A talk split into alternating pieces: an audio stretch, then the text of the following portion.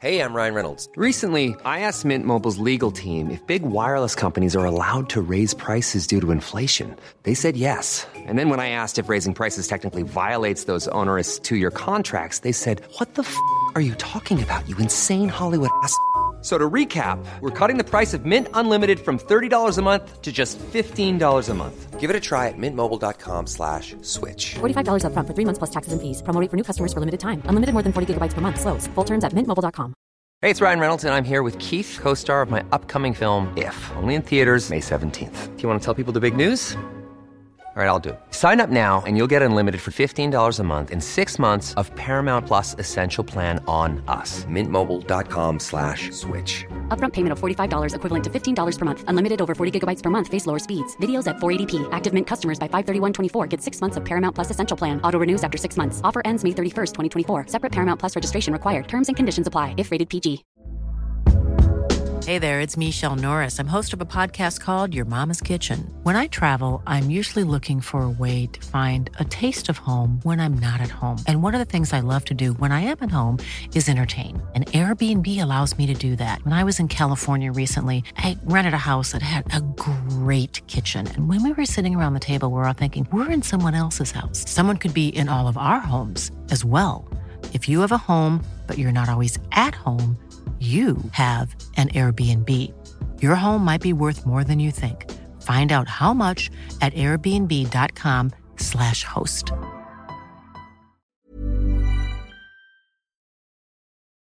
سلام قبل از اینکه بریم سراغ شنیدن قسمت جدید من باید یه عذرخواهی به خاطر اشتباهی که تو قسمت قبل داشتم ازتون بکنم اونجا تو قسمت اول وقتی دارم راجع به بددهنی قاضی منصوری صحبت می‌کنم به جای دختره خیابون انقلاب من به اشتباه گفتم دختره خیابونی که به خاطر اشتباهی که داشتم ازتون واقعا معذرت می‌خوام. خب بریم سراغ شنیدن قسمت جدید.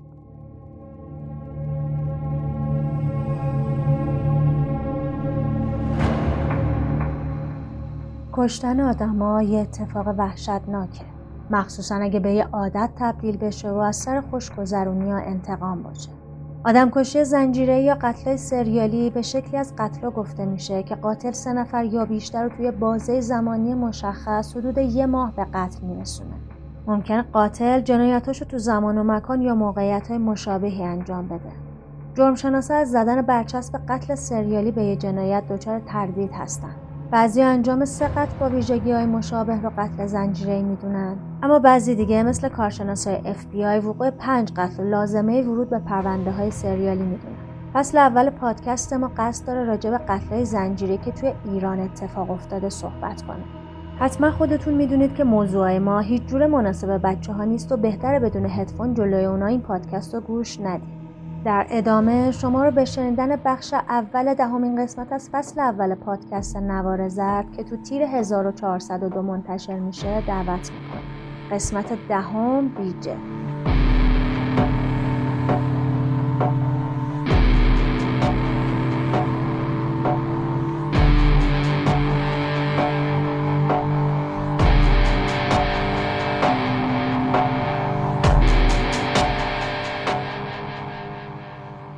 دهم شهریور سال 83 خانواده سه تا دانش آموز 9 ساله همزمان به اداره پلیس پاکدشت میرن و خبر میدن که بچه هاشون گم شدن. اسم این بچه ها میلاد امنپور، کیوان خسروی و احمد عظیمی بوده. از اونجایی که این بچه ها همزمان گم شده بودن، پلیس خیلی سریع شروع می‌کنه به پیگیری قضیه.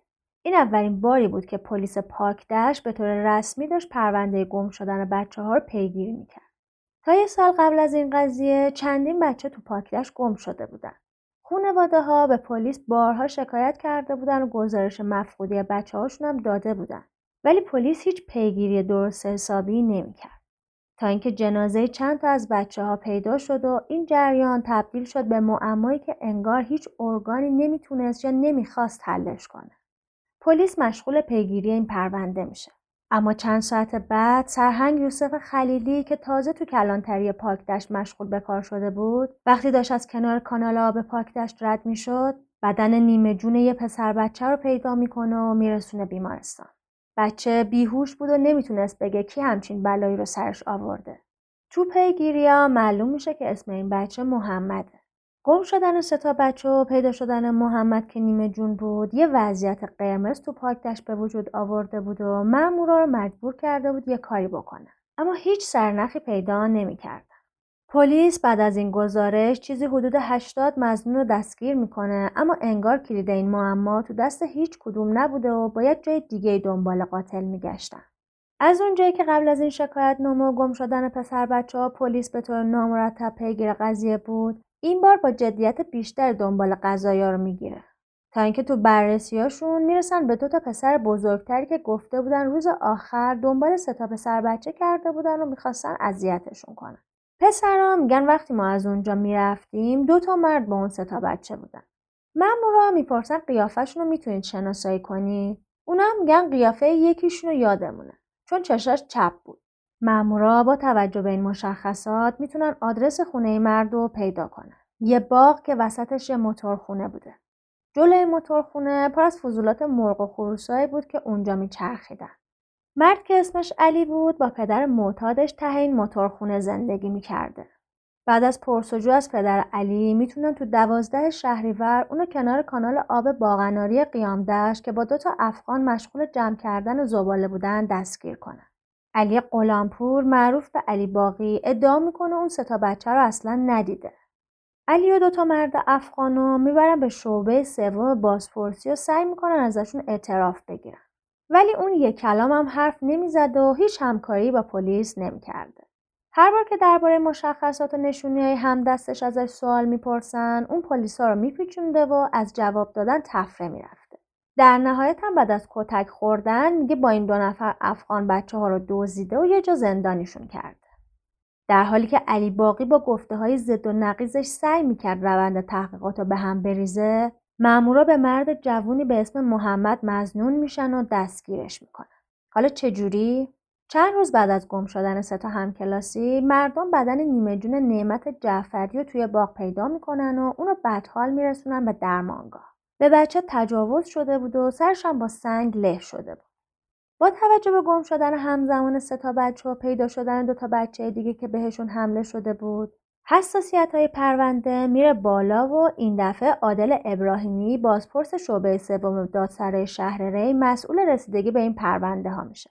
از اونجایی که قیام دشت از توابع شهر ری بود این جنایت ها تو اون حوزه اتفاق افتاده بود برای همین پرونده ها به دست ابراهیمی می‌رسن و پیگیری های های شهر ری از کاری که تا اون موقع های پاک دشت کرده بودن خیلی بیشتر به چشم میاد مامورای شهر ری فقط حق داشتن تو حوزه استحفاظی خودشون تحقیق کنن و خیلی از جنایت ها تو پاک دشت اتفاق افتاده بود. این آقای ابراهیمی میاد برای تمام ماموراش نیابت قضایی صادر می‌کنه تا بتونن تمام مناطقی که بهش مشکوک بودن و زیر نظر بگیرن و بررسی کنن. هر وقتم به کسی خارج از حوزهشون مشکوک شدن بتونن دستگیرش کنن. اینجوری میشه که تحقیقا یکم بیشتر سر و سامون می‌گیره و اون 80 نفر مزنون بازداشت میشن. تا اون موقع نعمت هنوز نیمه جون بود و نمی‌شد ازش بازجویی کنن. تا اینکه از بیمارستان زنگ می‌زنن کلانتری قیام دشت و خبر میدن محمد غلامیان به هوش اومده. همون پسر که سرهنگ خلیلی بدن نیمه جونش رو پیدا کرده بود. سرهنگ خلیلی سر میره بیمارستان و بازجویش رو شروع می‌کنه. از محمد می‌پرسه قیافه کسی که بهت حمله کرد و یادته محمد با سر جواب میده آره سرهنگ می‌پرسه می‌تونی شناساییش کنی محمد میگه اسمش رو نمی‌دونم ولی می‌دونم که تو کوره کار می‌کنه قبلا هم دیده بودمش بعد محمد به سختی و با درد تمام ماجرایی که براش اتفاق افتاده بود و تعریف می‌کنه و مشخصات کسی که بهش حمله کرده بودن به سرهنگ میده چند روز بعد وقتی نعمت هم به هوش میاد این مشخصات رو تایید می‌کنه خلیلی و تیمش شروع می‌کنن به گشتن تو کوره های اون محدوده که تعدادشون هم کم نبوده تا اینکه بعد از چندین روز می‌تونن کوره که دنبالش بودن رو پیدا کنن و مزنون رو شناسایی کنن. از اونجایی که کوره تو محدوده استحفاظی اونا نبوده نمی‌تونن کاری انجام بدن و فقط با موتور نزدیک کوره میشن و از مردم یه سری سوال و جواب راجع به مرد مزنون می‌کنن.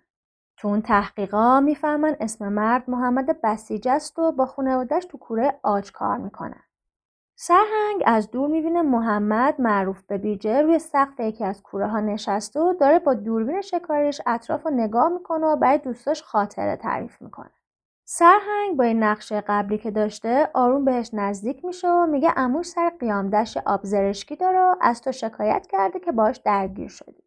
من با توجه به شناختی که از خانواده شما داشتم صلاح ندیدم با پلیس بیام دستگیرت کنم. اگه می‌خوای ماجرا ختم به خیر بشه بیا بریم آبزرشکی و اونجا از عموم معذرت خواهی کن. بیجه اولش هر درگیری رو منکر میشه ولی بعد با اصرار سرهنگ بدون اینکه به خانوادهش چیزی بگه باهاش میره. حالا چرا سرهنگ اونو میکشونه سر قیام دشت؟ تا بتونه اونو تو محوطه استحفاظی خودش بازداشت کنه و ببر کلانتری. از نحوه بازداشت مزنون یه روایت دیگه هم هست. قاضی سراج یکی از قاضیای این پرونده تعریف می‌کنه که محمد رضا که از دست بیجه جون سالم به در برده بوده پدرش بنا بود و تو شهرره با پدر بیجه یه جا کار می‌کردن. یه روز که بچه برای پدرش غذا برده بوده می‌بینه کسی که بهش تجاوز کرده و می‌خواسته بکشتش اونجاست. به برادرش میگه این پسره بود که به هم تجاوز کرد و می‌خواست منو بکشه. برادر باهوش بود و میره تحقیق می‌کنه و می‌فهمه بیجه تو کوره آجرپزی کار می‌کنه و مرغ و کفترم میفروشه. پس به عنوان اینکه خریدار مرغه از این و اون راجع به بیجه اطلاعات جمع می‌کنه و آخر سرم با همسایه بیجه میرن پیشش و میگه جوجه مرغ داری؟ بیجه ازش می‌پرسه کی تو رو فرستاده؟ میگه مهدی قورباغه. مهدی دزد بوده. بیجه به پسر میگه نه ندارم. ولی قیافه پسر براش آشنا میاد. یادش میاد که شبیه بچه ای که دوازده سیزده روز قبل فکر کرده بود کشتتش ولی بعد که برگشته دیده جنازش نیست. میگه تو داداش کوچیکتر نداری؟ پسر میگه چرا دارم؟ میگه اسمش چیه؟ پسر میگه محمد. بیژه مطمئن میشه که این بچه برادر همون کسیه که می‌خواسته بکشتش. پسر سریع از پیش بیجه میره اداره پلیس و میگه کسی که می‌خواسته برادرش رو بکشه رو پیدا کرده. اسمش محمد بیج است. پلیس می‌فهمه که این مرد یه بار دیگه هم به عنوان مزنون پرونده گم شدن چند تا بچه دیگه یه مدت بازداشت بوده که خب وقتی نتونسته بودن مدرک گیر بیارن مجبور شده بودن به قید وسیقه آزادش کنن. پس مطمئن میشه که حتما ریگی به کفشش و یه سری مامور رو میفرستن سمت کوره آج جایی که بیجه کار می‌کرده. وقتی می‌رسن اونجا می‌بینن بیجه با یه شلوار شیرازی نشسته روی سقف یکی از کارگاه ها و داره با دوربین شکاریش که داشته اطراف و زیر نظر می‌گرفته. سریع اونو به جرم اذیت و آزار یه بچه می‌گیرن و میبرنش کلانتری که احتمالا این روایت درستتر باشه. تو کلانتری بازپرس ابراهیمی شروع می‌کنه راجع به پرونده بچه های گم شده ازش سوال و جواب کردن و اینکه علی باقی رو می‌شناسه یا نه. ولی محمد ادعا می‌کنه یه کارگر ساده آجارپزی بیشتر نیست و هر جور ارتباط و آشنایی قبلی با علی باقی رو رد می‌کنه و منکر میشه. گفتیم که بیجه جزو یکی از 20 مزنون دستگیر شده تو جریان تحقیقات اولیه پلیس بود که به خاطر نبود مدارک کافی آزاد شده بود. اون تو تحقیقات اولیه با زرنگی هیچ سرنخی درباره محل زندانی کردن بچه ها طبق حرفای علی باقی نداد. اینکه بالاخره بعد از 200 ساعت بازجویی روانکاوانه به یه فقر قتل یا اقدام به قتل اعتراف می‌کنه. چجوری بعد از اینکه اونا با بچه که شناساییش کرده بود روبرو می‌کنن. بچه میگه این همون مردیه که می‌خواسته بکشتش. بیجه اول میگه اصلا این بچه رو ندیده. ولی بعد اعتراف می‌کنه بچه رو بعد از تجاوز کتک زد و ولش کرده تو باغناری. اون تعریف می‌کنه یه ماه قبل وقتی طرفای موتوراب می‌رفتم یه پسر بچه رو دیدم. هوا تاریک شده بود. اونو با زور کشوندم تو باغناری و بعد از تجاوز بهش با سنگ ترازو چند بار کوبیدم تو سرش و فرار کردم. نمی‌دونستم زنده مونده یا مرده چون بعدا که برگشتم اونجا دیدم نیست.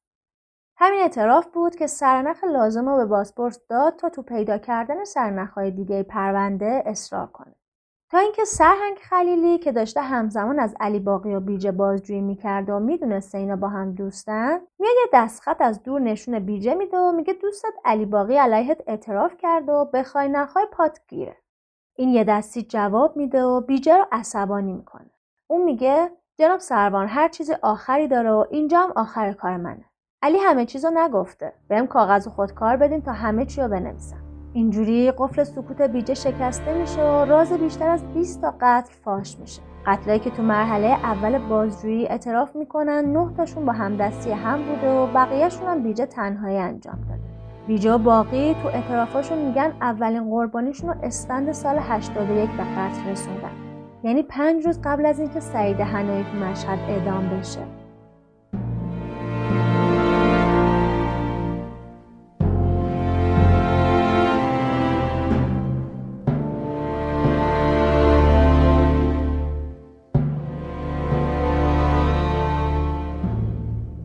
23 اسفند سال 81 همزمان با آشورا خبر گم شدن احمد رضا خدری که افغانم بوده توی پاکدشت میپیچه. احمد رضا 9 سالش بوده و متولد کابل بوده و همراه خانوادهش تو فروناباد یعنی حاشیه غربی پاکدشت زندگی می‌کردن. قضیه اینجوری بوده که احمد رضا برادرش پوریا برای عزاداری می‌خواستن برن امامزاده یحیی که از دسته سینه زنی جا میمونه. احمد رضا پوریا رو تو شلوغی گم می‌کنه و برمیگرده خونه ببینه برادرش رفته خونه یا نه. که وقتی مادرش می‌فهمه برادر کوچیکترش رو گم کرده بهش میگه تا پوریا رو پیدا نکردی بر نمیگردی خونه. احمد رضا گریون از خونه میره بیرون که توی راه پسر جوونی بهش نزدیک میشه و ازش می‌پرسه چرا گریه می‌کنی؟ اونم ماجرا رو براش تعریف می‌کنه. پسر جوون به احمد رضا میگه گریه نکنه چون اون امامزاده رو بلده. فقط قبلش باید باهاش بره خونهشون تا اون دوچرخش رو بردار و با هم برن دنبال پوریا بگردن. احمد رضا خوشحال میشه و دنبال پسر میره. توی راه دوستش رو می‌بینه و زنجیرش رو میده بهش و میگه با امو میرم دنبال پوریا بگردم. تو راه یه مرد جوون دیگه هم بهشون اضافه میشه. خونه جوون کنار کوره آجرپزی آج بوده. صاحب کوره تو کوچه پشت کارگاه یه ردیف اتاقای کوچیک ساخته بوده که خیلی از کارگرها با خانوادهشون اونجا زندگی می‌کردن. اتاقایی که هیچ شباهتی به خونه نداشته. نه دستشویی مستقل داشت و نه آشپزخونه و نه همون. فقط سلولایی بودن برای گذراندن زندگی. خانواده بیجه تو دو تا از اون اتاقا با هم زندگی می‌کردن و بیجه یکی از اتاقا رو که بی استفاده و متروک افتاده بود برای خودش کرده بود لونه کفتن. نزدیک کوره بچه ازش می‌پرسه پس دوچرخت کجاست؟ ولی اون جواب میده از دوچرخه خبری نیست. بعد بچه رو با علی باقی می‌برن تو لونه کفتر و علی میره. بیژه دهن بچه رو می‌گیره و بهش تجاوز می‌کنه. بعد از تجاوز بچه رو با دستاش خفه می‌کنه و با چاقویی که داشته دو تا ضربه هم تو گردنش می‌زنه تا مطمئن بشه مرده. بیجه بعد از کشتن بچه اونو همونجا تو لونه کفتر ول می‌کنه و میره بالا پشت و با دوربینش اطراف چک می‌کنه. وقتی شب میشه میره تو لونه کفتر و جنازه رو می‌ذاره توی گونی و می‌بره به آسیاب متروک کوره گچی. تو حیات اونجا یه چاه بوده. جنازه رو میندازه توی چاه و روشم چند تا سنگ بزرگ میندازه تا معلوم نشه. خونواده احمد رضا بعد از اینکه می‌بینن پوریا خودش تنها اومده خونه و احمد رضا هنوز برنگشته نگران میشن و شروع می‌کنن تو محل دنبالش گشتن. تا اینکه دوست احمد رضا رو می‌بینن که زنجیر احمد رضا رو بهشون میده و میگه اون بهش گفته که با عمو میرم پوریا رو پیدا کنم خانواده احمد رضا میرن دم خونه عموی بچه و پرسجو می‌کنن ولی عموی بچه میگه که اصلا اون روز احمد رضا رو ندیده. خانواده میرن کلانتری محل و خبر گم شدن بچه رو میدن. احمد رضا بلوز سرمه‌ای تنش بوده که روشم روپوش بنفش مدرسه رو پوشیده بوده و شلوارش هم سرمه‌ای بوده. اونا خودشون هم شروع می‌کنن به گشتن تو محل ولی بچه رو پیدا نمی‌کنن. برای همین میرن پاسگاه مامازند و شکایت می‌کنن. ولی مامورای اونجا حرفشون رو جدی نمی‌گیرن و علکی به هم پاسشون میدن. یکی میگه به ما مربوط نمیشه و باید برید اداره تشخیص هویت و یکی دیگه هم بهشون میگه خودتون می‌دونید بچهتون کجاست. باید برید اداره مبارزه با مفاسد اجتماعی پیداش کنید. پدر احمد رضا هرچی اصرار می‌کنه اونا بیتوجهی می‌کنن. حتی زنجیر بچه رو هم می‌بره اداره پلیس و میگه ازش انگشت نگاری بکنن تا شاید معلوم بشه بچهش با کی رفته. اما اونا هیچ کاری نمی‌کنن. پدر احمد رضا حتی به برادرش هم شک می‌کنه و ازش شکایت می‌کنه. بعد از دو روز تازه روی پرونده می‌زنن اقدام شود اما بازم کاری از پیش نمیره و هیچ کدوم از این کارها باعث نمیشه که بچهشون پیدا بشه. سه هفته بعد تو چهار فروردین 82 یعنی روزای اول عید یه پسر افغان دیگه به اسم محمد جعفری تو همون محل گم میشه. محمد دوازده سالش بوده و از خانواده فقیری بوده که به جای نشستن پشت میز مدرسه مجبور بوده زباله گردی کنه و تو خرج خونه کمک کنه. اون روز پدرش اونو فرستاده بوده تا بره از همسایهشون که بسیجه ها بودن بشکه و تخته بگیره. محمد میره و بشگر میاره ولی وقتی میره تا تخت رو بگیره دیگه بر نمیگرد ساعت حدودای دو سه ظهر بوده. بیجه به محمد که اومده بوده دم خونشون میگه خودش بره از طولون کفتر تخته رو برداره. ولی وقتی بچه میره اونجا اون در میبنده و بعد از اینکه بهش تجاوز می‌کنه با دستاش خفش می‌کنه. بعد از خلوتی سر ظهر استفاده می‌کنه و فرغون رو می‌بره می‌ذاره سر جاده. منتظر میمونه تا توی فرصت مناسب از شر جنازه خلاص بشه. یه ساعت بعد پدر محمد میره دم خونه بیجا می‌پرسه محمد اونجا نرفته؟ که اونم میگه نه. بعد از گرفتن بشکه دیگه برنگشته. خانواده محمد به اداره پلیس میرن و پیگیر گم شدن بچه میشن. ولی بازم مامورا حرفشون رو جدی نمی‌گیرن. در حالی که جنازه هنوز تو لونه کفتر بود و با یه ذره دقت می‌شد اونو پیدا کرد و قاتل دستگیر کرد. حتی یه سرباز میاد جایی که آخرین بار محمد رفته بوده رو بازرسی می‌کنه. ولی با اینکه در لونه کفتر نیمه بازم بوده و جنازه هنوز اونجا بوده اصلا توجهش به اونجا جلب نمیشه از کنارش راحت میگذره. مادر محمد بعدا به خبرنگارا میگه وقتی رفتیم اداره پلیس و گفتیم بچه‌مون گم شده بهمون گفتن شاید بچه زیر آشغالا مونده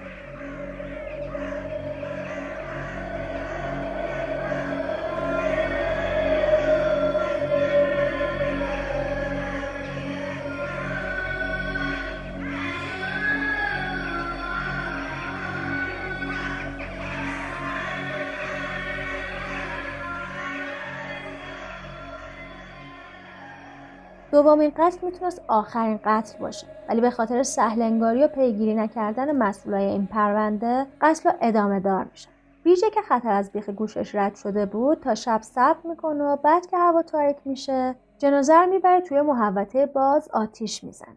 چون اونجا قبلا هم آدمای دیگه میومدن که لاشه گاو و گوسفند آتیش می‌زدن و برای کسی شکی ایجاد نمی‌شده. اون برای رد گم کردن چند تا لاستیک هم تو آتیش میندازه تا بوی گوشت پخش نشه. بعدم استخونه که باقی مونده بوده رو با استخون گاو و گوسفند قاطی می‌کنه و یه سریاش هم خورد می‌کنه و از اونجا میره. به همین سادگی. 15 فروردین همون سال وقتی بیجه داشت از بغل آسیاب متروک رد می‌شد چشمش به یه مرد معتاد حدودا چل ساله میفته که تنها بوده. میر جلو بهش پیشنهاد رابطه میده اونم قبول می‌کنه.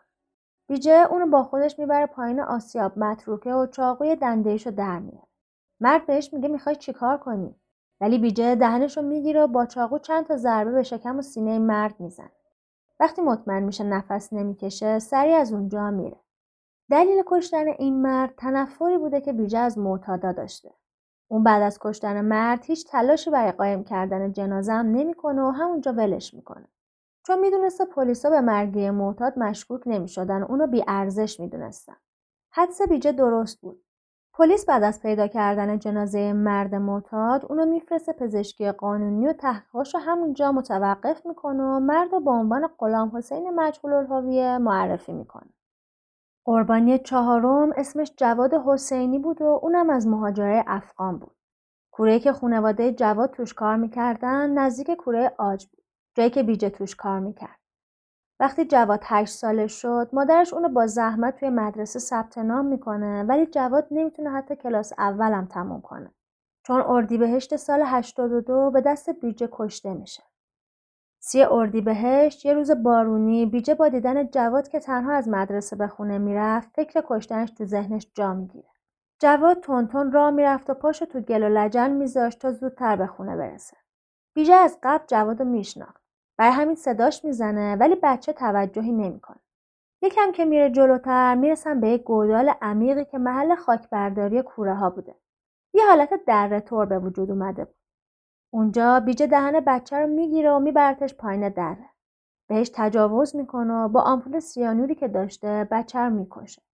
بعد برای رد گم کنی چند ضربه چاقو هم به بچه میزن و روی جنازش هم خاک میریزه. بعد از این کار بیجه وسایل بچه رو بر میداره و می‌بره خونه. بارون که بند میاد و هوا تاریک میشه یه تیکه کاغذ برمیداره روش می‌نویسه. اگه بچهتون رو می‌خوان سر عباس فلانی رو بیارید.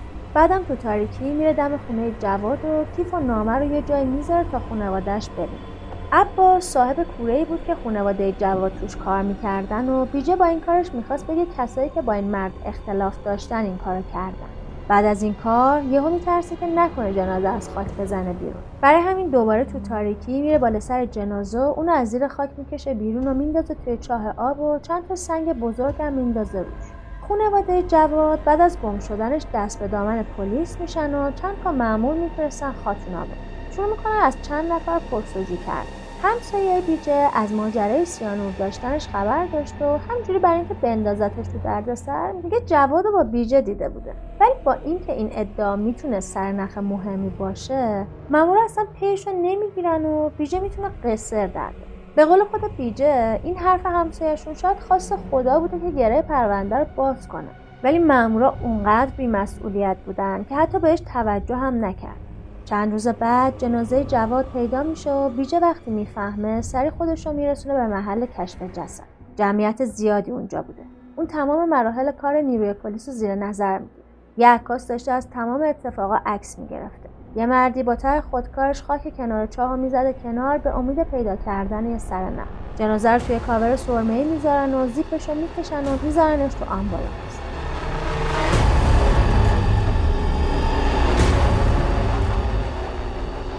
قربانی پنجم پسر 14 ساله به اسم محمد رضا بربری بوده که اونم مثل خیلی از کارگرای کوره پسخونه ها با خانوادهش از افغانستان اومده بودن تهران. محمد رضا با پدرش خیلی مشکل داشته و نمی‌تونستن با هم زیر یه سقف زندگی کنن. همیشه با هم دعوا می‌کردن و کار به فوش و کتک کاری می‌رسید. تا اینکه دیگه کارت به استخون محمد رضا می‌رسه و نمی‌تونه شرایط تحمل کنه و تصمیم می‌گیره که فرار کنه. اونم سمت جنوب و بندراش تا شاید کاری پیدا کنه. از اونجایی که با یه آشنایی کمی داشته توی یکی از دفعهایی که اونو می‌بینه تصمیمش رو به بیجه میگه و بهش پیشنهاد میده که اونم باهاش بیاد. ولی بیجه بهش میگه که فرار پول می‌خواد و اونم که دستش خالیه. محمد رضا میگه اگه تو با من بیای پولش رو من جور می‌کنم. بیجه قبول می‌کنه و دو روز بعد محمد رضا با 200 هزار تومن پول میاد پیشش. 200 هزار تومن تو سال 83 خیلی پول بوده ها. بیژه می‌پرسه پول از کجا اونم میگه از خونه خواهرش برداشته. باید همین امروز فرار کنی. بیجه شروع می‌کنه به نصیحت کردن محمد رضا که فرار خوب نیست و عاقبت خوبی نداره و الان تا عصبانی هستی و تو حین این حرفا محمد رضا رو می‌بره سمت باغ چناری این نصیحت کردن مقتول از سمت قاتلام عجیبه ها. مجید سالک محمودی رو یادتونه دیگه. یعنی اگه مقتولاشون به حرفشون گوش می‌کردن کشته نمی‌شدن. نمی‌دونم واقعا. دم باغ بیژه به محمد رضا میگه تو برو تو باغ منم برم وسایلم رو جمع کنم و بیام. از باغ که میاد بیرون با پدر بچه برخورد می‌کنه. بعد از سلام علیک باهاش برمیگرده تو باغ و به محمد رضا تجاوز می‌کنه و بعد اونو با تزریق سیانور می‌کشه. جنازش هم میندازه تو چاله که تو باغ بوده و روشو میپوشونه. از اونجایی که خانواده محمد رضا هیچ شکایتی به پلیس نمی‌کنن جنازه هیچ وقت پیدا نمیشه. ششم قربانی مسعود شیداک یا شیداک بوده که اونم افغان بود و هفت سالش بوده. خونواده اونا تازه اومده بودن به اون محل و روزی که اسباب می آوردن بیجم رفته بود کمکشون و اینجوری با مسعود آشنا شده بود. روز حادثه می‌بینه که مسعود تنها دوربر آسیاب متروکه داره بازی می‌کنه. وقتی می‌بینه بچه تنهاست دست به کار میشه و میره جلو. به بچه میگه میای با هم بریم مرغ و خروس جمع کنیم بچه که اونو میشناخته میگه مرغ و خروس کجاست؟ که بیجا جواب میده اینجا زیاده. اگه بهم کمک کنی گیر خودت هم میادا مسعود قبول می‌کنه و با بیجه میره. ولی بیجه اونو میکشونه تو آسیاب خرابه و بهش تجاوز می‌کنه. بعد سرنگ سیانورش رو در میاره و به بچه تزریق می‌کنه. جنازه رو می‌کنه توی گونی و میندازه تو چاهی که اونجا بوده. این همون چاهی بود که جنازه احمد رضا اولین قربانی هنوز اونجا بوده. بیجه بعد از اینکه کارش تموم میشه برمیگرده کوره سر کارش. خانواده شیدا هنوز از گم شدن بچهشون خبردار نشده بودن. اما وقتی می‌فهمن که بچهشون گم شده سریع پیگیری می‌کنن و به اداره پلیس میرن ولی بازم جوابی نمی‌گیرن.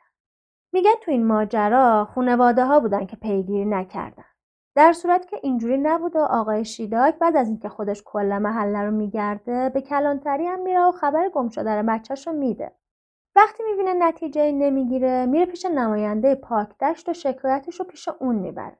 نماینده هم روی پرونده اونا نامه می‌زنه به فرماندار که با توجه به گزارش ایشون و اتفاقی که افتاده خواهشمندیم پیگیری بشه. ولی متاسفانه بازم پیگیری نمیشه. پدر مسعود اونجور که تو مستند بیجه گفته میشه تو افغانستان پلیس بوده ولی جای دیگه به این نکته اشاره نشده. ایشون خودش شروع می‌کنه به پیگیری کردن پرونده. میشه یکی از کسایی که گره های این پرونده رو باز می‌کنه که حالا جلوتر راجع بهش صحبت می‌کنیم. بعد از این ماجرا یه اتفاقی میافته که میشه اونو اولین شکست بیجه تو جنایتاش دونست. یه روز که داشته از کنار کوره های متروکه رد می شده یه جوان حدودا 25 ساله رو می‌بینه که داشته تریاک میکشیده. بیجه که از معتادا متنفر بوده میره جلو سر حرف رو باهاش باز کنه که جوان جوابش رو نمیده. اونم عصبانی میشه و حمله می‌کنه بهش و میکشونتش توی چاله که اون پایین بوده و بهش سیانور تزریق می‌کنه. بعدش هم سریع از اونجا میره. ولی چند ساعت بعد وقتی برمیگرده ببینه جنازش در چه حالیه می‌بینه از جنازه خبری نیست و محل شلوغ شده. چند تا پلیس هم دارن اون اطراف رو میگردن. میره جلو از یکی می‌پرسه چه خبره اینجا؟ اونم میگه یکی رو انداخته بودن تو این گودالی که اینجاست و داشت میمرد. ما پیداش کردیم و سریع رسوندیمش در مونگاه با زنده موندن معتاد می‌تونست همه چی علیه بیجه پیش بره و اون بتونه شناساییش کنه. ولی از اونجایی که اون معتاد بود پلیس اصلا جدیش نگرفتن و اونم هیچ شکایتی به پلیس نکرد. یه ماه بعد جوون بیجه رو می‌بینه و بهش میگه چرا می‌خواستی منو بکشی؟ اونم جواب میده به خاطر که یکی از فامیلای ما رو اذیت کرده بود. جوون میره و چند تا از دوستاشو میاره تا بیجه رو کتک بزنن. ولی دوستای جوون که بیجه رو میشناختن میگه اصلا امکان نداشته اون بخواد بکشت تو. حتما اشتباه گرفتی و قضیه همینجا تموم میشه. پنجم تیر سال 82 ساعتهای هفت بعد از ظهر یه پسر ده دوازده ساله به اسم میلاد تهانی توی ماشین نشسته بود و از پنجره با یه سگ بازی می‌کرد. بیجه میره جلو میگه گازت نگیره. که میلاد میگه مال من نیست. بیجه میگه می‌خوای سگر بیهوش کنم؟ میلاد که خوشش اومده بود میگه آره. بیجه یه تناب دور گردن سگ میندازه و اونو میکشونه دنبال خودش. میلادم پیاده میشه و دنبالشون میره. توی جای خلوت بیجه سرنگ سیانورش رو در میره و می‌زنه به دهن سگ سگ فرار می‌کنه و بچه هم دنبال سگ میدوه تا اینکه به یه دره می‌رسن سگ دور میشه و بچه دیگه دنبالش نمیره بیجه بهش میگه نمی‌خوای بری دنبالش بچه میگه نه خانوادم نگران میشن ولی بیجه دهنش رو می‌گیره و یه رب نگه میداره تا بچه بیحال میشه بعد اونو می‌بره پایین در و بهش تجاوز می‌کنه آخر سرم با سه ضربه چاقو بچه رو می‌کشه و لباساش هم در میاره این کار رو برای این می‌کنه که شیوه قتل شبیه به هم نباشه و بتونه پلیس رو گیج کنه. میلاد هفتمین مقتول و تنها بچه بود که مال اون منطقه نبوده. وضع مالی خانوادش هم بد نبوده و خونشون تو شهرک جهاننمای کرج بوده. محسن بابای میلاد بعد از اینکه برمیگرده سمت ماشینش رو می‌بینه بچهش اون دور بر نیست نگران میشه و سری میره کلانتری و خبر گم شدن بچهش رو میده. به خاطر اینکه خانواده میلاد بیشتر از بقیه پیگیر گم شدن بچهشون میشن و بومی هم نبودن پلیسا تو پیگیری پرونده تلاش بیشتر می‌کنن مامورا میرن جایی که بچه گم شده بود و از هر کی که اونجا بوده سوال جواب می‌کنن ولی هیچکی بچه رو ندیده بود. اون روز تحقیقا به نتیجه میمونه و پدر میلاد برمیگرده خونه مادر میلاد باور نمی‌کرده که بچهش کشته شده باشه و فکر می‌کرده پیداش می‌کنن فردا صبح دوباره پیگیری شروع میشه ولی بازم بی نتیجه. تا اینکه بعد از یه هفته می‌تونن جنازه میلاد رو پیدا کنن. پلیس تو بررسیاش به مردی به اسم عبدالحمید افغانی مشکوک میشه که سابقه خوبی تو اداره پلیس نداشته. اونا با هر مدلی که بلد بودن ازش بازجویی می‌کنن ولی اون جواب می‌داده که بچه رو اصلا ندیده. عبدالحمید تا وقتی قاتل اصلی دستگیر میشه تو بازداشت بوده. پیگیری های مادر میلاد باعث میشه تا گره های پرونده بیشتر باز بشه و از اون طرف هم رسانه بیشتر از بقیه با این خانواده مصاحبه می‌کردن. دلیلش هم این بوده که این خانواده به خاطر سطح بالاتری که داشتن راحتتر می‌تونستن صحبت کنن و شرایط رو توضیح بدن و مطالبه گرتر باشن. اونا نه ترسی از مهاجر بودن داشتن نه فقری که مایه خجالتشون باشه. نماینده مجلس و فرمانداری تا اون موقع فقط از گم شدن یکی از بچه ها که اونم شیداک بوده خبر داشتن و در جریان بقیه قتل ها نبودن. تا اون موقع حداقل سه تا خانواده به صورت پیگیر داشتن دنبال بچه هاشون میگشتن اما از سمت پلیس هیچ اقدام امیدوار کننده ای نیفتاده بود. پنجم شهریور همون سال قتل هشتم اتفاق میافته. سجاد ستوده دوازده سالش بود و با خانوادش از اردبیل اومده بودن تهران و توی یکی از دهاتهای پاکدشت به اسم شهرک انقلاب زندگی می‌کردن. سجاد اون روز ساعتهای هفت بعد از ظهر با دو تا از دوستاش میرن سمت مزرعه های ذرت بازی کنن. ویژه که اونجا بوده بچه ها رو می‌بینه ولی جلو نمی. یکم بعد دوستای سجاد ازش جدا میشن و میره.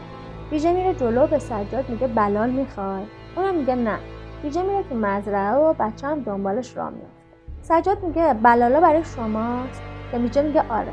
سجاد میگه چند تا بلال میدی ببرم خونمون میجه بهش میگه آره. یه دنبالم تا بهت برم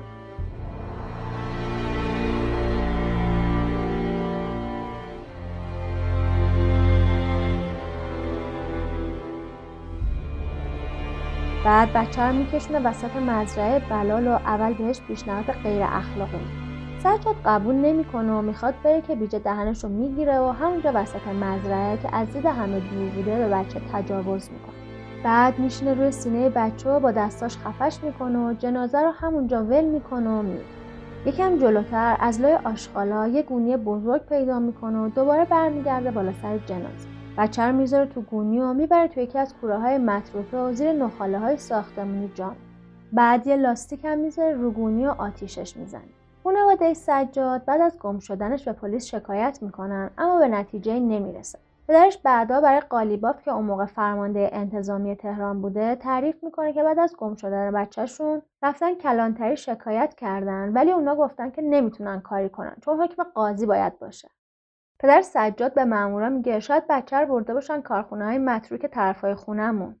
ولی بازم بهشون میگن برای رفتن تو کارخونه ها هم حکم لازمه که اونا ندارن. بعدم میگن تو پاکتش روز 50 نفر میره کلانتری و خبر گم شدن یکی از اعضای خانوادهش رو میده. گم شدن که معنیش کشته شدن نیست. 99 درصد اونایی که گم شدن فرار کردن. عجب استدلالی واقعا. بیژه بعد از کشتن سجاد 20 روزی دست به هیچ کاری نمی‌زنه تا اینکه 26 شهریور نهمین قربانیش هم می‌کشه. ساعتهای هفت و نیم شب یه پسر بچه 11 ساله رو سمت مزرعه بلال که بغل مردشور خونه خاتون آباد بوده می‌بینه. بیژه میره جلو به محمد میگه بلال می‌خوای؟ همون ترفند قبلیش. بچه میگه آره ولی صاحب اینجا نمی‌ذاره. بیژه به بچه میگه من چند تا بلال کندم اون پایینه. نزدیکای گاوداری. بچه دنبالش میره و بیژه اونجا بهش تجاوز می‌کنه. بعد میبرتش ته دره نزدیک کوره هوشنگ. ساعت دیگه ده شده بوده. بچه التماس می‌کنه بذاره بره و قول میده به کسی چیزی نگه. ولی بیژه ته دره بچه رو خفه می‌کنه و زیر آشغالای ساختمونی خاکش می‌کنه. بعد رو جایی که بچه رو خاک کرده با باتری آتیش روشن می‌کنه و میره. شاه دوست قدیمی تو کوره امین سمت خاتون آباد کار می‌کرده وقتی می‌بینه پسرش محمد گم شده با سرکارگری صحبت می‌کنه و میگه بچهش گم شده و باید بره پاسگاه. خبر سریع بین کارگر میپیچه و هر کی یه نظری میده. یکی میگه کار قاچاقچی های اعضای بدنه یکی دیگه میگه شاید فرار کرده باشه. یکی هم میگه خدا کنه زنده باشه و در آخر هم همه مطمئنن که پیدا نمیشه. شاه دوست بی توجه به این حرفها سریع میره پاسگاه و خبر گم شدن بچهش رو میده و پرونده تشکیل میده. اونجا می‌فهمه که چند تا بچه دیگه هم قبلا گم شدن و مامورا هیچ پیگیری نکردن پدر محمد تصمیم می‌گیره خودش دست به کار بشه و با نگرانی یه سری اعلامیه چاپ می‌کنه و با کمک برادرش میچسبونن رو در و دیوار کوچه های اون اطراف اما این کارم نتیجه ای نمیده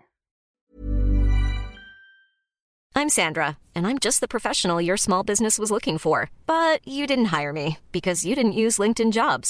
LinkedIn has professionals you can't find anywhere else, including those who aren't actively looking for a new job but might be open to the perfect role, like me. In a given month, over 70% of LinkedIn users don't visit other leading job sites. So if you're not looking on LinkedIn, you'll miss out on great candidates like Sandra. Start hiring professionals like a professional. Post your free job on linkedin.com/people today. How would you like to look 5 years younger? In a clinical study, people that had volume added with Juvederm Voluma XC in the cheeks perceived themselves as looking 5 years younger at 6 months after treatment. Look younger, feel like you. Add volume for lift and contour in the cheeks with Juvederm Voluma XC. Reverse signs of aging by adding volume to smooth laugh lines with Juvederm Volure XC.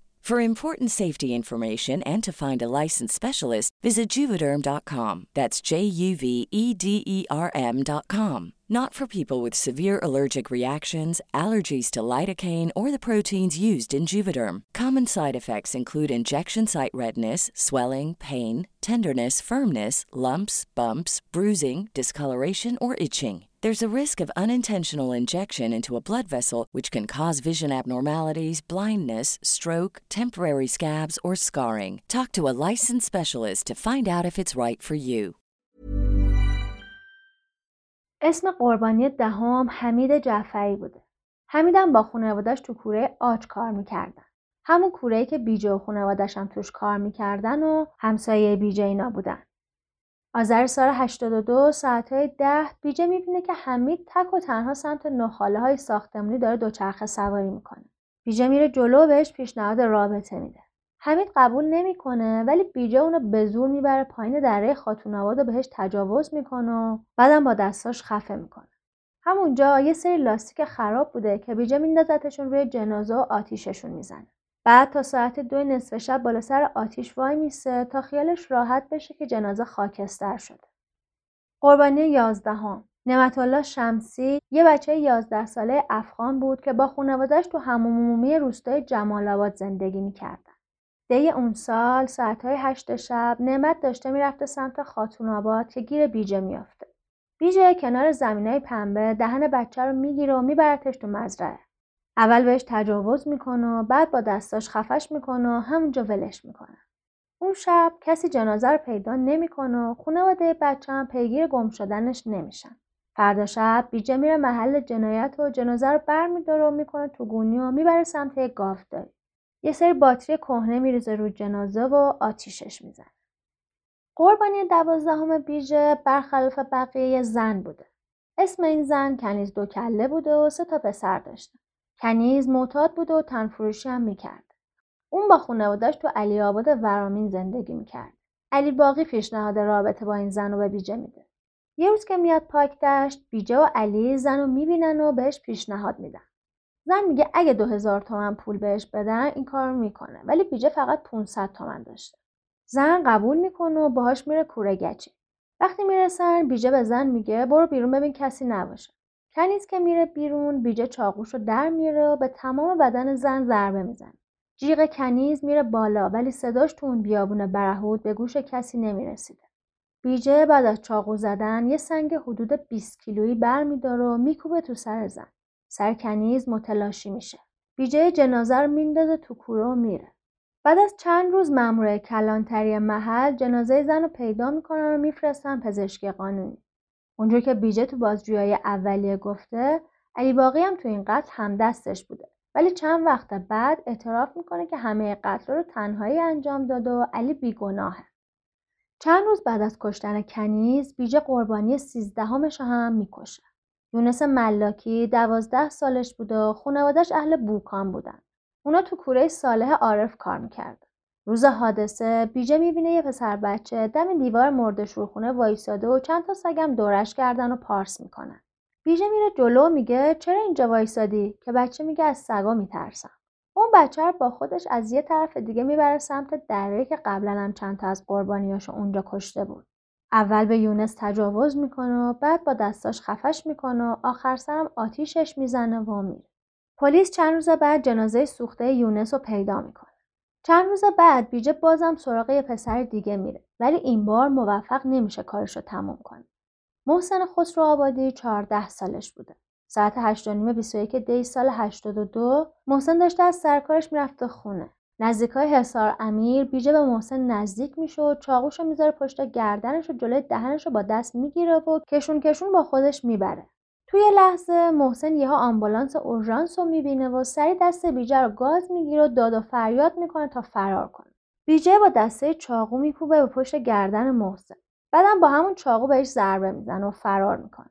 محسن کشون کشون خودش رو میرسونه لب اتوبان و مردم میرسوننش بیمارستان اون دوازده روز تو بیمارستان بود و بعد از مرخصیش میره پاسگاه مامازند و شکایت می‌کنه اما اونا توجهی نمی‌کنن و میگن باید بری طرف رو پیدا کنی و بیاری کلا به حرفای محسنش اهمیتی نمیدن قتل چهاردهم وحید امنی ترک زبان پدرش غلام رضا کارگر بود که غیر از وحید یه دختر و سه تا پسر دیگه هم داشته وحید بچه چهارم بود و ده سالش بوده. ظهر هشت بهمن سال 82 پدر وحید از سر کار که میره خونه می‌بینه بچه میره جلوش و میگه کارنامه‌مو گرفتم و سه تا تجدید آوردم. پدر تعجب می‌کنه چون می‌دونسته درس وحید خوبه. ولی وقتی وحید کارنامه رو میده دست باباش اون می‌بینه که همه نمره‌هاش خوب شده و از نگاه شیطون وحید می‌فهمه که داشته باهاش شوخی می‌کرد. غلام رضایی 500 تومانی به وحید جایزه میده. بعد از نهار و استراحت دوباره میره سر کار. وحیدم برای خریدن خودکار از خونه میره بیرون. مسیری که باید می‌رفته از سمت گاراژی بود که مرکز خرید و فروش زایات و آهنگرازه بوده. ویژه وقتی می‌بینه بچه تنهاست میره جلو و میگه طول سگ می‌خوای؟ وحید خوشحال میشه و دنبال بیجه میره تا طول سگ گیرش بیاد. بیژه وحید رو میکشونه تو باغناری و بعد از تجاوز چند ضربه با چاقو می‌زنه به سینه بچه و جنازش رو همونجا ول می‌کنه و میره. بعد از ظهر میره محل جنایتش و جنازه رو می‌ذاره توی گونی و می‌بره توی یکی از کوره ها میندازه. کوره که خودش مسئول رسیدگی بهش بوده. دو هفته بعد که بیجه میره توی کوره می‌بینه جنازه پوک شده.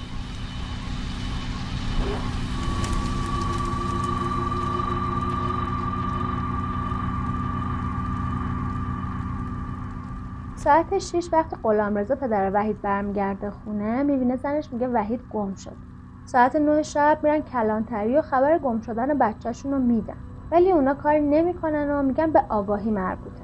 غلامرضا و زنش میرن آگاهی و شکایت می‌کنن ولی اونجا بهشون میگن مأمور نداریم و امروز نمی‌تونیم کاری کنیم. فرداش باز پدر وحید میره آگاهی که باز بهش میگن امروز نمیشه. بعد دستور غذایی داشته باشه. روز سوم با اصرارای غلامرضا دو تا مأمور باش راهی محل میشن. اونجا کارخونه و کارگاه های زیادی بوده. غلامرضا با مامورا به تک تک کارگاه ها سر می‌زنه و از کارگرشون پرسجو می‌کنه ولی نتیجه نمی‌گیره. پدر وحید تصمیم می‌گیره عکس بچه رو تو روزنامه چاپ کنه تا شاید زودتر به نتیجه برسه. میره تهران و یه روزنامه معروف رو پیدا می‌کنه ولی روزنامه برای چاپ عکس تو صفحه اول 900 هزار تومن و تو صفحه های داخلی 600 هزار تومن پول می‌خواستن که از توان این خانواده خارج بوده. غلام رضا خودش عکس وحید رو چاپ می‌کنه و میچسبونه رو دیوارهای پاکدشت اما بازم نتیجه نمی‌گیره. همکارای غلام رضا بهش میگن شاید بچه تو دزدیدن و بردن افغانستان. برای همین غلام رضا مرخصی می‌گیره و تا مشهد میره تا بلکه از بچهش خبری پیدا کنه. ولی بازم هیچی به هیچی. از اونجا میره زاهدان و پرسجوهاش و اونجا هم ادامه میده. ولی بازم هیچی. وقتی برمیگرده پاک دشت می‌بینه زنش هم از دوری وحید مریض شده. اون هر کاری تونسته بود کرده بود و همش هم بی نتیجه مونده بود. کاری که وظیفه مسئولین بود نه یه خونواده قربانی پونزدهم یه مرد حدود 45 ساله معتاد به اسم ایوز اسکندرزاده بوده. بیجه چند روز بعد از کشتن وحید اونو تو کوره گچی می‌بینه که داشته مواد میکشیده. مرد به بیجه میگه بیا با هم مواد بکشیم تنهایی خوش نمیگذره. بیجه قبول می‌کنه و با هم میرن یه جای دنج که کسی نبوده. ولی تا تنها میشن بیجه از تو قوطی نوشابه که باهاش بوده یه مقدار سود سوزاور میپاشه رو سیبیل مرد. مرد میگه این چی بود؟ که بیجه میگه کلور. بعد یه سرنگ پیدا می‌کنه و پرش می‌کنه از کلور میپاشه تو چشم من. عیوض از شدت درد به خودش میپیچه و جایی رو نمی‌دیده. بیجه یه آجر برمیداره و میکوبه تو پیشونی مرد. عیوض ناله می‌کرده چیزی ندارم که بخوای بدزدی. ولی بیجه دهنشو می‌گیره و یه ضربه دیگه با آجر محکمتر میکوبه تو سر مرد. عیوض میفته روی زمین و تموم می‌کنه. بیجه برای اطمینان بیشتر چند ضربه چاقو هم می‌زنه تو سینهش و بعد از اونجا میره. چند روز بعد پلیس جنازه عیوض رو پیدا می‌کنه و میفرسته پزشکی قانونی ولی تحقیق خاصی نمی‌کنه. قربانی یازدهم اسمش احسان زارع بوده. احسان یازده ساله دوست برادر کوچیکه بیجه بوده. چند روز بعد از کشتن عیوض یه روز احسان با برادر بیجه میرن خونه اونا. وقتی احسان می‌خواسته بره خونه بیجه به احسان میگه که یکی از کبوترش سیگار می‌کشه می‌خواد ببینتش بچه که همچین چیزی براش خیلی عجیب بوده میگه آره و باهاش میره طولون کفترش. اونجا بیجه دهن احسان رو می‌گیره و اول بهش تجاوز می‌کنه و بعد با سیانور رو می‌کشه. بیجه که می‌دونسته اون وقت روز نمی‌تونه جنازه رو بیرون ببره همونجا ولش می‌کنه و در اتاق رو میبنده و میره. یکم بعد خانواده احسان نگران بچهشون میشن و شروع می‌کنن محله رو گشتن. بیجه ساعت یک ظهر وقتی برمیگرده می‌بینه کل محل دارن دنبال احسان میگردن گشتن دنبال احسان تا شب طول می‌کشه و همه همسایه ها با ماشین تو محل میگشتن. حتی خود بیجه تو پیدا کردن بچه کمک می‌کرده. مثلا می‌گفته شما این محل رو بگردین من این محل رو میگردم. ولی ساعت یک شب وقتی محل خلوت میشه اون جنازه احسان رو میندازه توی گونی و می‌بره کارگاهش و میندازتش تو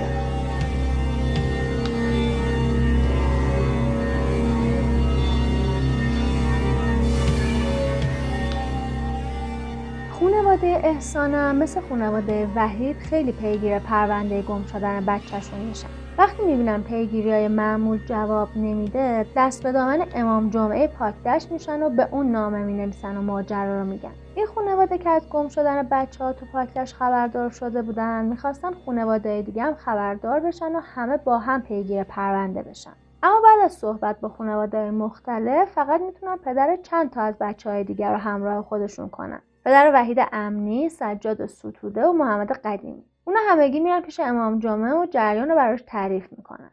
چون دیگه از دست پلیس ناامید شده بودن.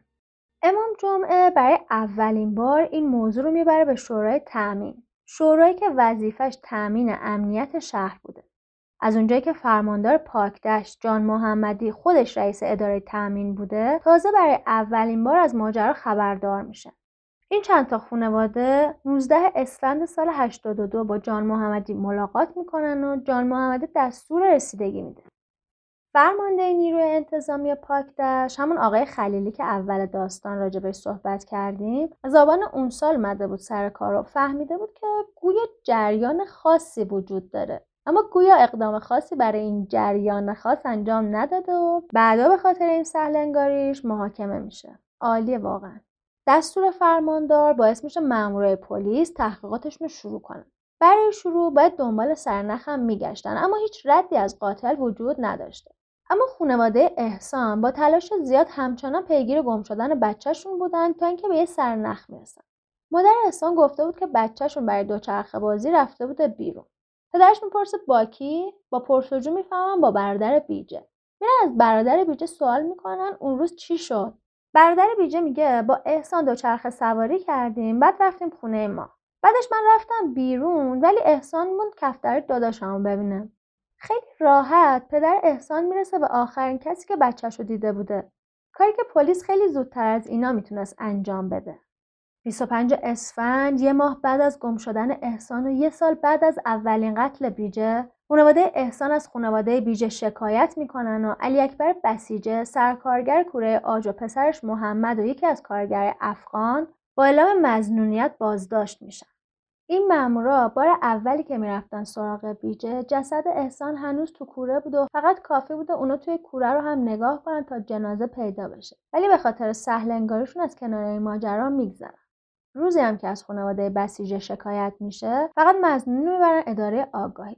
بیجه اون موقع تنها مزنون پرونده نبود و مدرک محکمی بر علیهش نبوده غیر از اون 20 تا مزنون دیگه هم اونجا بودن و ازشون بازجویی می‌شده مامورا مزنونا رو به دو دسته تقسیم می‌کنن دسته اول 17 نفر بودن که پدر بیجم توشون بود و احتمال دست داشتنشون تو جنایت ها خیلی کم بوده.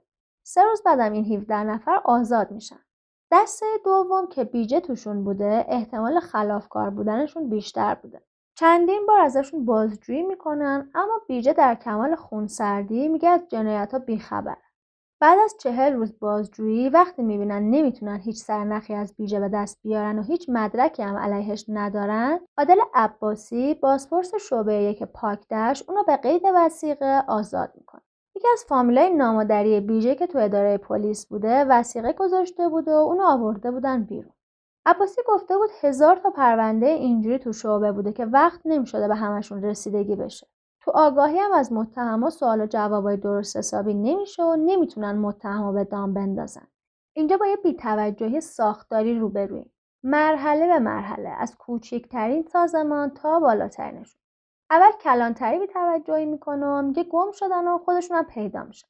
بعد شورای تامین شهرستان بیتوجهی می‌کنه و برای از بین نرفتن وجهشون میگه تو این پرونده ها موضوع قتل مطرح نیست و فقط مفقودیه که میگردیم و پیدا می‌کنه تازه وقتی میگردن و پیدا نمی‌کنن نامه می‌زنن آگاهی تهران بزرگ که ما سگ بدین چون ما فکر می‌کنیم قتل اتفاق افتاده. برای پیدا کردن اجساد نیاز به سگ داریم تا با پیدا کردن اجساد به قاتلم نزدیک بشه. ولی آگاهی چی کار می‌کنه؟ نامه می‌زنه و میگه مسئله قتل منتفیه. سگم نداریم بدین. موضوع هم اونقدر که شما میگید حساس نیست. شما فقط قضیه مفقودی ها رو پیگیری کنید. اینجا دیگه با قصور فردی روبرو نیستیم. قصور سیستماتیکه. پلیس به جای پیگیر پرونده ها به خانواده ها می‌گفته بچه هاتون فرار کردن از اینجا رفتن. بعدا هم تو دادگاه خانواده ها میگن موقعی که ما می‌رفتیم کلانتری برای اعلام مفقودی بچه هامون نهایتا یه سرباز صفر بهشون می‌دادن که با خانواده ها محل رو بگرده. سربازی که برای پیدا کردن بچه اومده بودن بعد از ده دقیقه گشتن می‌گفته خب دیگه نیستش بریم. من فکر می‌کنم تو این پرونده به جای اعدام بیژه باید کل سیستم فاسد قضایی که انقدر غیر مسئولانه این پرونده رو پیگیری کردن محاکمه می‌شدن. ذره جون آدما براشون مهم نبود و این نشون دهنده فساد عظیمیه که تو ساختار قانونیمون شاهدشیم. که اگه خانواده پول یا پارتی داشته باشه شاید صداش به گوش کسی برسه. وگرنه پرونده عزیزش زیر هزاران پرونده که بهش رسیدگی نشده دفن میشه. این فساد رو می‌تونیم تو کوچیکترین تا بزرگترین اماکن دولتی که تا حالا باش برخورد داشتیم ببینیم. مثلا میره اداره ثبت احوال و معمولا به جای اینکه کارتو را بندازن می‌بینی چقدر ارباب رجوع رو الاف می‌کنن و اگه کوچکترین اعتراضی هم داشته باشی کارتو میندازن عقب و باید لج می‌کنن. حالا من این ثبت احوال مثال زدم ها برای همین وقتی کار اداری داری باید مدام در حال مجیزگویی باشی و این شرمآوره حالا فکر کن این بروکراسی تو پرونده های قتلم وجود داشت و به جای رسیدگی درست به پرونده ها اونا رو پشت گوش مینداختن یعنی اگه پلیس و مقامات قضایی کارشون رو درست انجام می‌دادن شاید می‌تونستن از قتل ششم یا هفتم یه قاتل رو دستگیر کنن. ولی متاسفانه البته که تاکید می‌کنم این بیموالاتی رو تو پرونده های خارجی هم کم ندیدیم مثالش تدباندی یا اد کمپره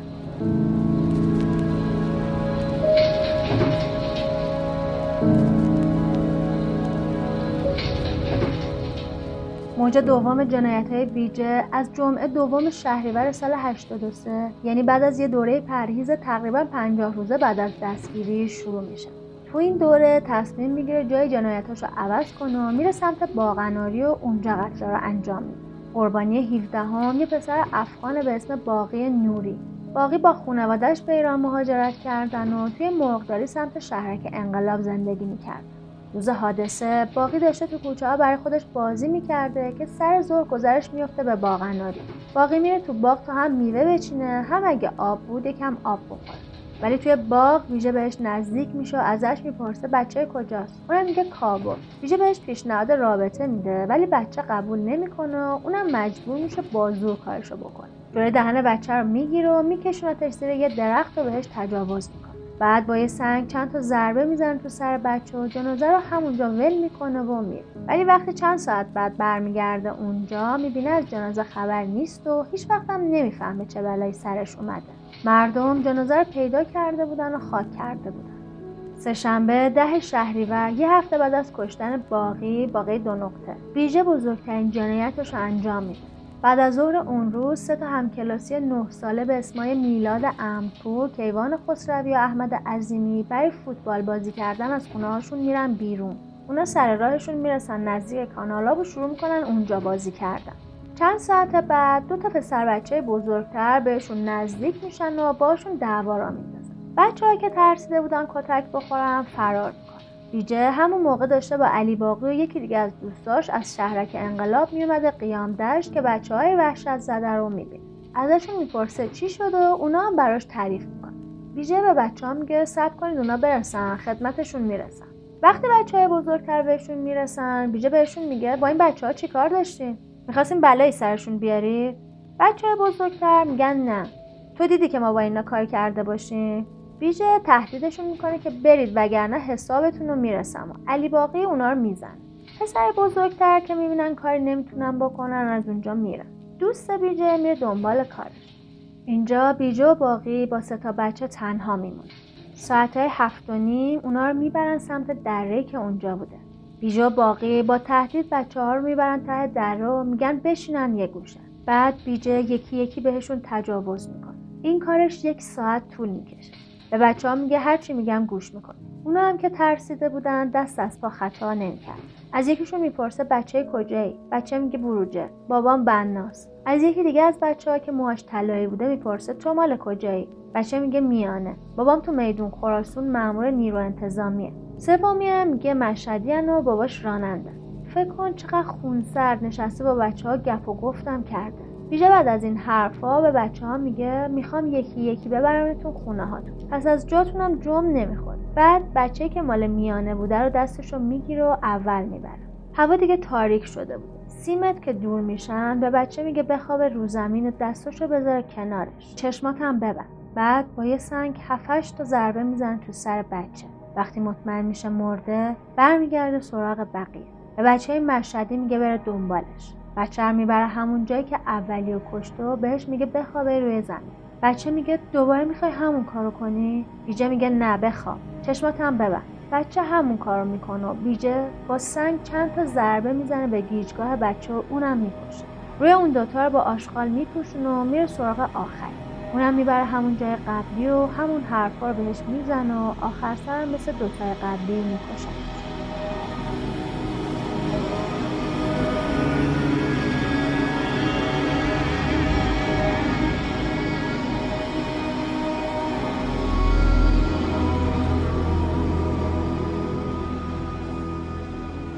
ویژه تو اعترافهای اولیش گفته بود که تو این قتلا باقی هم باهاش بود. ولی بعدا میگه تنهایی این کارا رو کرده که خب اصلا امکان نداره بتونید تنهایی سه تا بچه رو بکشید وقتی یکیشون رو ببری دوتای دیگه باید فرار کنن دیگه.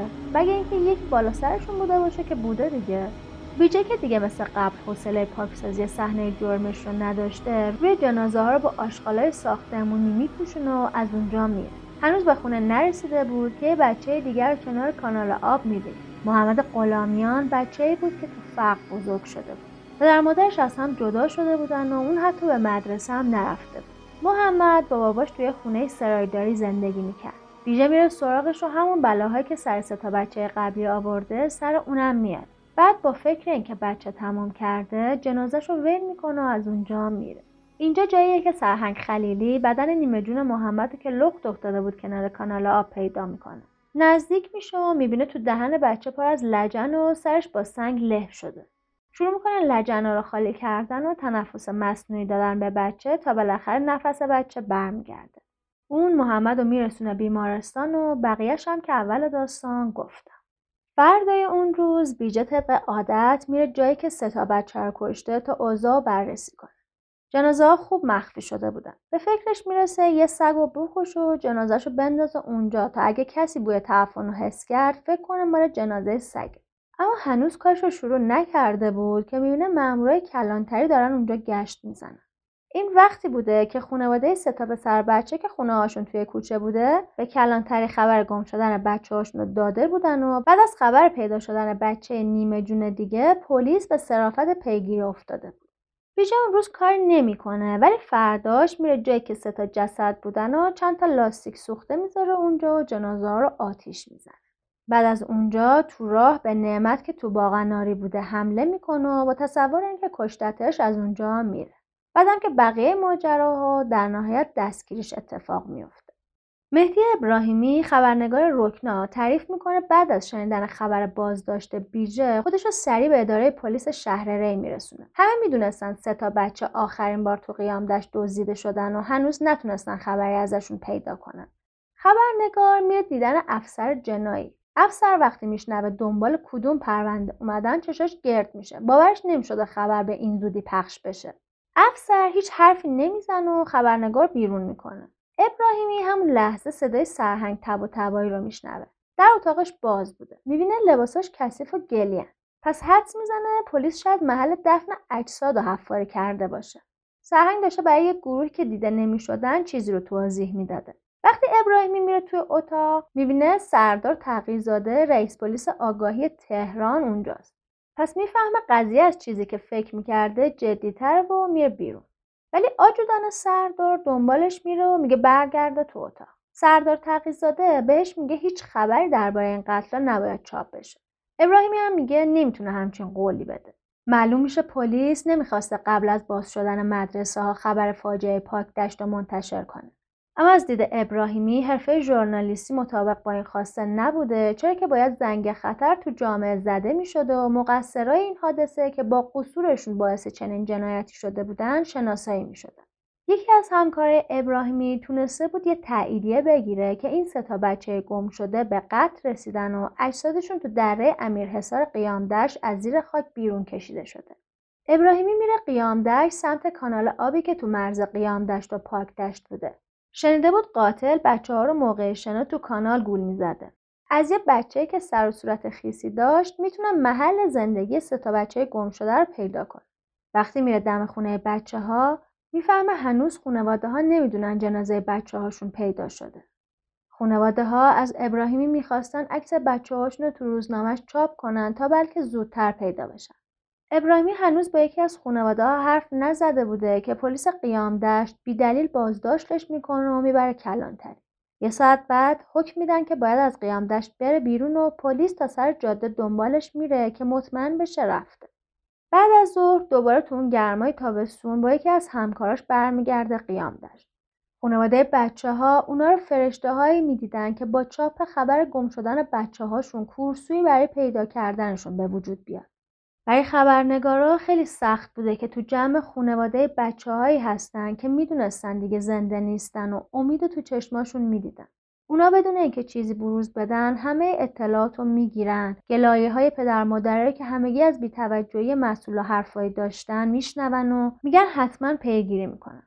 واقعا اگه کوتاهی مسئولا نبود همچین فاجعه پیش نمیومد با انتشار خبری که بعدا چاپ می‌کنن پای نیروی انتظامی به عنوان یکی از متهمای پرونده به دادگاه باز میشن امیدوارم به خاطر انتشار دادن حقیقت الان تو اوین نباشن نیروی انتظامی 16 نفر از مامورا افسراش رو تو رسیدگی به این پرونده مقصر می‌دونه و قوه قضایی هم اعلام می‌کنه که دادستان پاکدشت و دو تا بازپرس و یه دادیار دادسر این شهرستان هم تو رسیدگی به پرونده کوتاهی کردن. واقعا دیگه چه فایده؟ مامورا بعد از اعترافهای بیجه میگن اون نمی‌تونسته بدون اینکه خانوادش از قضیه خبر داشته باشن دست به این قتلا بزنه. برای همین میرن و پدر و برادر کوچیکه بیجه رو هم بازداشت می‌کنن. برادر بیجه زیر سن مسئولیت کیفری بود و فقط ازش یه سری سوال و جواب می‌کنن. به خاطر اینکه مهدی برادر بیجه با یه سری از مقتولا دوست بود و پلیس احتمال می‌داد که اون دوستاشو به عنوان تومه برده باشه پیش برادرش. حتی شایعه شده بود که تو جیب مهدی یه تراول پیدا کردن که به عنوان حق و سکوت بهش دادن. مهدی این قضیه رو رد می‌کنه ولی میگه هم خودش هم پدرش از قضیه قتل خبر داشتن. اون میگه بابا می‌دونست محمد جنازه ها رو تو کوره میسوزونه. فکر کن. ولی پدر بیجه اصلا این حرف قبول نمی‌کنه و میگه محمد پسر آروم و سربزیری بوده. مثلا بهش مشکوکم نشدم. بیجه ولی حرف برادرش مهدی رو تایید می‌کنه و میگه حتی یه بار می‌خواستم با خودشم همین کار بکنم ترسیده بود پدر و برادر بیجه خیلی زود آزاد میشن اما وقتی برمیگردن آج می‌فهمن که باید خیلی زود از اون محل برن. مردم که دیگه همه چی رو فهمیده بودن به خونشون حمله کرده بودن و در پنجره ها رو شکسته بودن و تهدید کرده بودن که میکشنشون. اونا شبونه از اون محل فرار می‌کنن. در نهایت بعد از پخش خبر بین مردم پایگاه اطلاع رسانی نیروی انتظامی روز جمعه 20 شهریور خبر دستگیری دو قاتل سریالی رو روی سایتش می‌ذاره. اما سعی می‌کنه از عمق فاجعه کم کنه و میگه متهم به کشتن 8 تا بچه اعتراف کرده و قربانی شماره 9 هم جون سالم به در برد. تا اینکه فردای اون روز وقتی روزنامه ایران میره به پیشخونه دکه ها همه می‌فهمن که ابعاد این ماجرا خیلی بزرگتر از اون چیزیه که خبری رسمی گفتن. خبر خیلی سریع تو روزنامه ها بین مردم پخش میشه و روزنامه ها می پلیس ایران دو کارگر کوره پسخانه در خاتون آباد واقع در جنوب تهران را بازداشت کرده که به تجاوز به 22 پسر بچه و قتل آنها طی یک سال گذشته و همچنین کشتن دو مرد کارگر کوره پسخانه و یک زن خیابانی اعتراف کردند.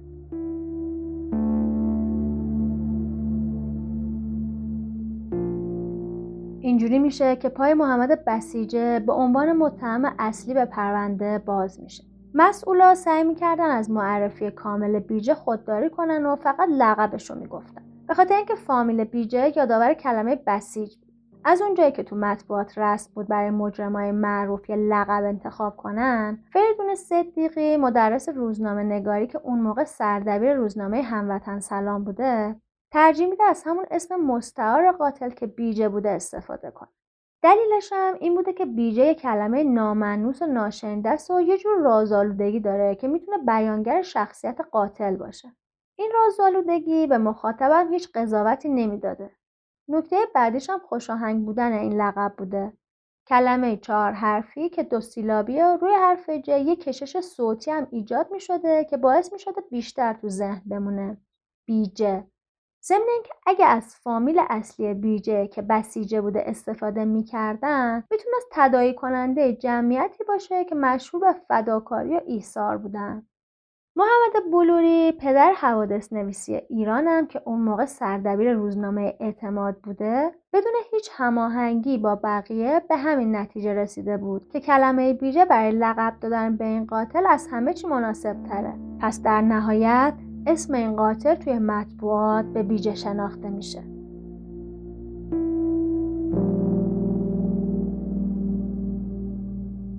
چیزی که شنیدین بخش اول قسمت دهم پادکست نوار زرد.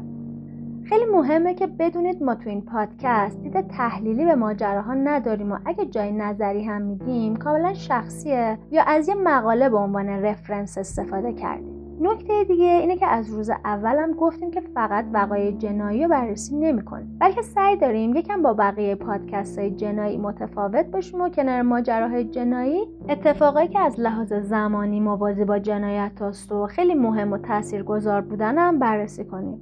پس اگه همچین موضوعی برای شما یا دوستاتونم جذابه ما رو به بقیه هم معرفی کنیم چون تنها راهی که میشه مخاطبای بیشتری داشته باشیم همین معرفی های شماست. شما می‌تونید از طریق تمام اپ های پادگیر یا صفحه اینستاگرام یا کانال یوتیوب یا تلگراممون ما رو دنبال کنید. اگر هم دوست دارید برای ادامه دادن این مسیر از ما حمایت کنید چه در ایران چه در خارج از ایران می‌تونید از طریق لینک حامی باش نوار زرد که در توضیحات گذاشته شده این کار بکنید. قطعا می‌دونید که برای حمایت مالی از نوار زرد هیچ اجباری وجود نداره این کار شما صرفا ما رو برای ادامه مسیر دلگرم می‌کنه. منابع اپیزودامون هم توی قسمت توضیحات اپهای پادگیر وجود داره. اگه دوست دارید که خودتونم راجع به اپیزودا بدونید یا موسیقیایی که استفاده کردیم براتون جذابه می‌تونید از اینجا پیداش کنید.